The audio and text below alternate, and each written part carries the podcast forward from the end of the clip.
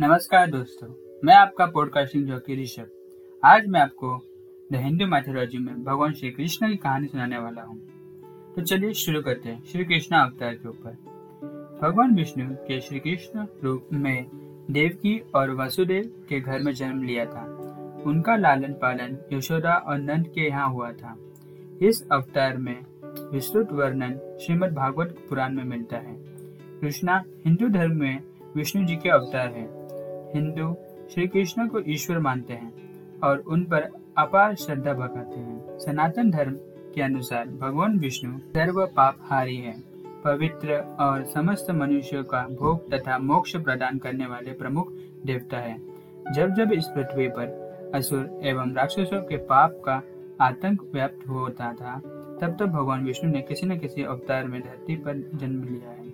वैसे तो भगवान विष्णु ने अभी तक तेईस अवतार का धारण किया है। इनमें अवतारों में महत्वपूर्ण अवतार श्री कृष्ण जी है। यह अवतार उन्होंने व्यवस्थित मनवंतर के 28वें दोपहर में श्री कृष्ण के रूप में देवकी के घर मथुरा या कारागार में लिया था। वास्तविकता तो यही थी कि इस समय चारों ओर पाप कृत्य हो रहा था। धर्म के नाम पे कोई भी चीज़ नहीं हो रही थी।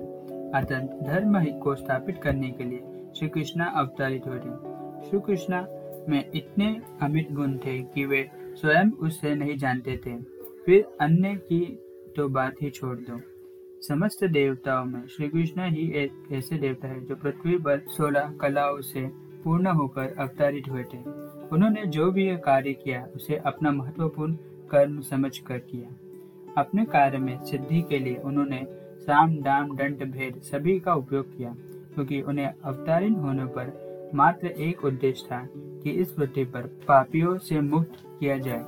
अपने इस उद्देश्य की पूर्ति के लिए उन्होंने जो भी समझा, वो उचित किया। उन्होंने कर्म व्यवस्था को सर्वपारी मान कुरुक्षेत्र में, रणभूमि में अर्जुन को कर्म ज्ञान देते हुए उन्होंने गीता की रचना की, जो काली काल में धर्म में सबसे महत्वपूर्ण ग्रंथ माना जाता है। इसी तरह भगवान श्री कृष्ण ने कंस का वध भी किया और कुछ समय बाद अर्जुन की सहायता भी की। अगर आपको कहानी अच्छी लगी हो तो प्लीज़ लाइक शेयर और सब्सक्राइब ज़रूर करना। धन्यवाद।